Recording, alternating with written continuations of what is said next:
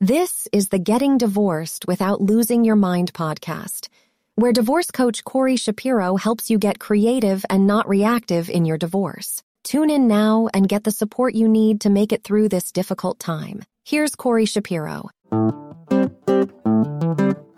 Welcome to the Getting Divorced Without Losing Your Mind podcast. This is Corey Shapiro.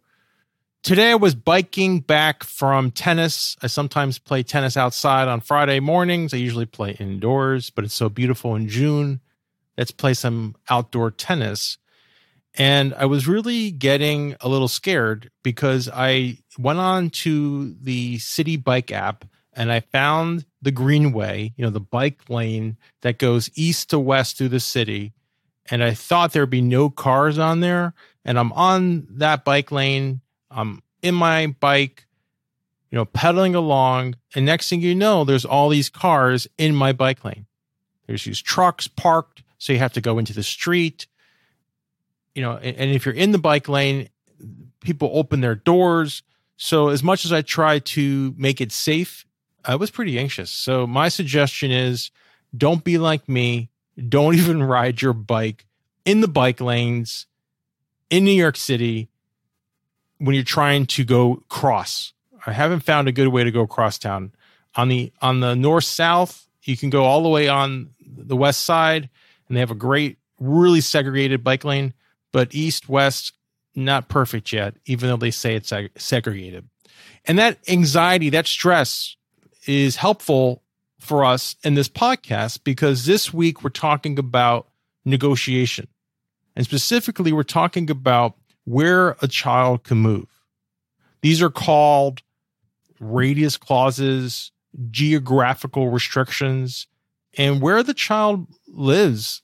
That's, I, mean, I, I can't think of a more stressful, anxiety producing issue for two parents who have very different views on this. If one parent, for example, wants a child to live in the city and the other parent wants to move, let's say, many states away. So, how do we deal with all that? And that's our question. And we start the podcast, as always, with a quote. Then we move into our question. Then we talk about divorce news. And then we do our positive perspective. We like to end with a positive note. So we end with our positive perspective. All right, the quote Unless both sides win, no agreement can be permanent. That comes from Jimmy Carter. I think what President Carter or former President Carter is saying is let's not move fast into agreements that are not workable. Instead, let's think about a durable agreement, a long lasting agreement. Let's think of an agreement where we don't have to come back to court we don't have to deal with unresolved issues later on. So we can move on with our lives. And isn't that what we really want? To move on with our lives? All right, question. First of all, if you have a question for the podcast, you want to get it answered, you could go to question.gettingdivorced.org. I may answer your question on an upcoming episode of the Getting Divorced Without Losing Your Mind podcast. This week's question is from Elena. Elena asks The custody aspect of our divorce is almost settled, but we cannot decide on a radius clause. How do you suggest I go about this? Our child is 10. We live in a major city. I want 30 minutes by public transportation to our child's school, which must be in the city. The school must be in the city. My husband wants 90 minutes and no public transportation restrictions. What are your thoughts? Well, Lena, thank you for this question. It's such a ripe area, these relocation issues, these radius clauses for dispute. I'm just going to give you some perspective. And unfortunately, our the standard in this area is very subjective. It's the best interest of a child standard. What does that mean? Well, if you're in court, it's what the judge thinks it means. If you are in a mediation or in a traditional negotiation, it's what two parents and maybe their attorneys all agree it means. But if you can't agree and you're not thinking of having a trial, you don't want to waste all that money and time, what do parents do? Some parents reach out to what we're going to call a child expert. This could be a therapist who has special training in child development. This could be an educator, just someone who has some specific knowledge about this area. And that can help you determine in an objective way and in a way that both parents feel comfortable what's best for our child. Another issue that comes up is some parents view these radius clauses not from the perspective of best interest of the child, but as the perspective of control. They want to be free to live where they want to be, you know, not going to move so far away, but why do they have to be so close? And the concern for the other parent is you want to lock down where the child is going to primarily reside, you know, what city, what town, where they're going to primarily go to school. So what happens often in my area, New York City, is, you know, some parents live in the city, maybe when the children are younger, but as the children get older, maybe they want to flee to the suburbs with their bigger schools or, you know, their football fields uh, it's a different lifestyle and maybe a better lifestyle in some ways for some parents. Also, you know, in New York City, all these private schools that a lot of parents send their children to, if they're going to do that, cost a lot of money. And public schools, on average, it seems gives you more in the suburbs. So there's a big fight over these things. Uh, so one parent maybe wants to move to the suburbs. The other parent says, I'm a city person. I'm not moving to the suburbs. This is where I'm living. And those, those issues come up. So I'm glad, Elena, you're thinking about this. Relocation issues are hard, and it's hard to make these durable agreements. And my suggestion to you is just try to find a decider. It could be in a conference in court, and maybe the court will give you their opinion, and maybe you both will agree to that opinion. It could be what we're going to call that child expert, who's going to give you some insight into what's best. But I will leave you at this note whatever you put in the agreement, if someone really wants to try to move later on, years later, they could probably always come back to court. Even if you have that provision in the agreement that says you're going to go to mediation a few times before you go to court. You could probably always go back to court and you could probably always try to change it, change the, the parenting schedule, change where a child's going to live based on the best interest of the child. So I'm not sure how durable necessarily these agreements are unless there's a meeting of the minds. So I hope you can flesh all that out now rather than later, which could be really upsetting, really costly, and really difficult. All right, in divorce news, I want to share a story about a master negotiator to help you think more about what we need to do if we're going to think creatively and not reactively about situations. And it's so hard to do when we're stressed and anxious, like I was, you know, in, in my bike lane today with all these cars and trucks. I felt powerless. I felt scared. I felt like I was going to lose my life. And that's how a lot of people feel when their child is maybe going to be moved away if there's a relocation case, or even if the child just moves from the city to the suburbs. That's such a, a different lifestyle. And that's just stressful. So the story I have is with Howard Stern. He's, you know, had a big evolution in his career. He does these wonderful conversations with uh, thought leaders in different creative arts. And he wrote a book years ago And a publisher by Jonathan Karp, that's his name, he's a bigwig publisher, wanted to do a second book with Howard. And I'm not going to go into how difficult it even was to get a meeting with Howard. Anyone who knows Howard knows he likes to stay home. I think this was before video calls, but to really close the deal with Howard, you probably had to do it in person anyway.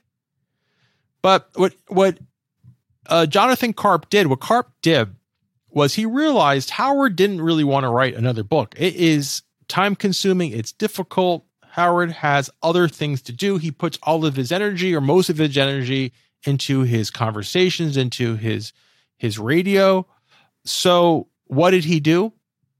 Well, when he had that meeting with Howard, that first meeting, he gave Howard a completed first rate book. We're not talking a draft.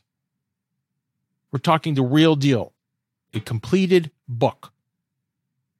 And that took Howard a little back because in his mind, he came into that meeting thinking, well, I'm not really going to write, you know, write another book. I'll meet with this guy because just to be friendly and nice and he seems persistent and why not to keep up good relations but i don't really have any any desire or thought to actually do what he wants me to do karp knew all that and met howard where he was and that's the big shift that's the big shift i want you to think about you meet people where they are not where you are right you meet them where they are and he got Howard to take the book, and Howard's like, let me think about it. And he looked at the book, and you know, Howard had OCD, has OCD. He wants to make everything perfect. And as he looked at the book, he realized he could improve it. His OCD took over. So he signed the contract with Karp to do a second book, and he released it after I think they went over six editions or six drafts to make it as good as Howard can possibly make it. And I think that's a great thing to think about when we're thinking about being creative. Think about Karp and think about what he did to get the meeting, which was difficult, but also to convince Howard to write the book. He did it by judo. He moved with Howard's energy. And my my I tip my hat to Jonathan. Jonathan, if I could ever do a lunch, I will take a Zoom call. I'm talking 15 minutes. So if you're out there listening to this, I am super impressed with your negotiation skills. So well done. Well done. All right, moving to our positive perspective. We like to end on a positive note. The positive note is this let's paint a picture that aligns not with our values, but with the other person's values with their perceptions. And if we're dealing with an issue of a radius clause and we're dealing with an issue of a parent wants to move to the suburbs, let's deal with that issue now so we can have a durable agreement and not just kick the can down the road.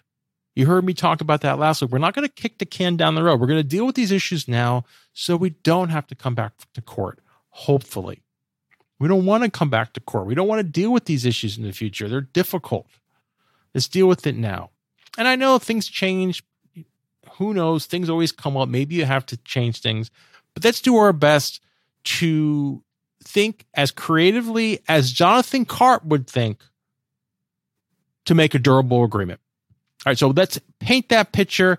A good way to do this to start out before you talk to your maybe your divorce lawyer or your divorce coach, a great way to do this that costs nothing except time is mind mapping. And you should be doing anytime you think deeply about things, mind mapping is great. It helps the brain be creative. The way we're taught to take notes is linear, you know, step by step by step by step. But that's not how the brain thinks. The brain thinks in branches. So put the central idea in the middle, and you could just do this on, on, on paper, but there are good programs out there. The one I like is MindNode on Mac, but there's other programs out there, not that costly. And you can then branch out to other areas that you're thinking about from that person's perspective. Obviously, also from your pers- your pers- your perspective too. But first, we got to convince the other person and meet them where they are, just like Jonathan Karp did with Howard. And I think if you can paint that picture, you can do some time with your mind mapping, you can come up with some good questions to really flesh out these issues. And the whole point of doing all this, the whole point of doing all this is so we are trying to reduce the budget. We don't want a multi year divorce battle. We don't want to waste our college, uh, the money we have for, you know, limited money we have for college on lawyers. We don't want to waste our valuable time or emotion. No, we want to move on. Unfortunately, we don't have a divorce that's super easy, but just because there's a little challenges doesn't mean it has to be a multi year divorce battle if we're thinking creatively. All right, that concludes today's episode. I thank you for listening. We discussed our quote, great quote from President Carter about durable agreements. We had a question about dealing with radius clauses, divorce news. We shared how a master persuader, a master negotiator deals with a difficult person who doesn't want to do what you want them to do and get them to do it anyway. And we ended with the positive perspective, painting a picture, spending a lot of time thinking about these issues using mind mapping. Right. And next week, we'll be answering a question about move out clauses in prenuptial agreements. What are these move out clauses? What am I talking about?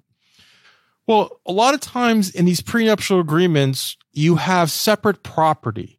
You define separate property as the residence, the marital residence. It's not owned jointly. It's only owned by one party. That's separate property. It's mine. So if this marriage ends, I want you out of my property. And that's what you do. You would have a move out clause after some type of triggering event. Could be called an operative event in these prenuptial agreements, which we'll go over. You say 30, 60, 90 days, you're out. There's some complications we'll get into if there's children or not. But what happens if the other person doesn't leave within the agreed amount, agreed upon time? Isn't that stressful? Isn't that frustrating? Does that actually happen? Yes, it does, unfortunately. And if you want some more, if you want more information before next week's podcast, you can always go to our show's website. This is our third season, so we're developing an archive. You can listen to some of our early episodes. You can see how we're making this podcast better and better. You can go to gettingdivorced.org. You can also read our ebook. It's available on Amazon. You prefer to listen to it like I do. Maybe when you're commuting, we have it on Audible as well. Remember, be creative, not reactive. This is Corey Shapiro. See you next week. Thank you for tuning in to the Getting Divorced Without Losing Your Mind podcast with divorce coach Corey Shapiro.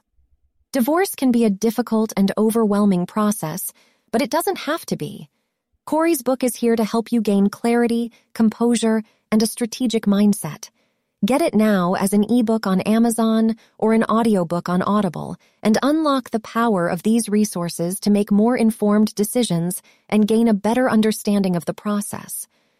This podcast offers general information only. It cannot replace legal advice. If you need tailored advice, contact an attorney licensed to practice in your area.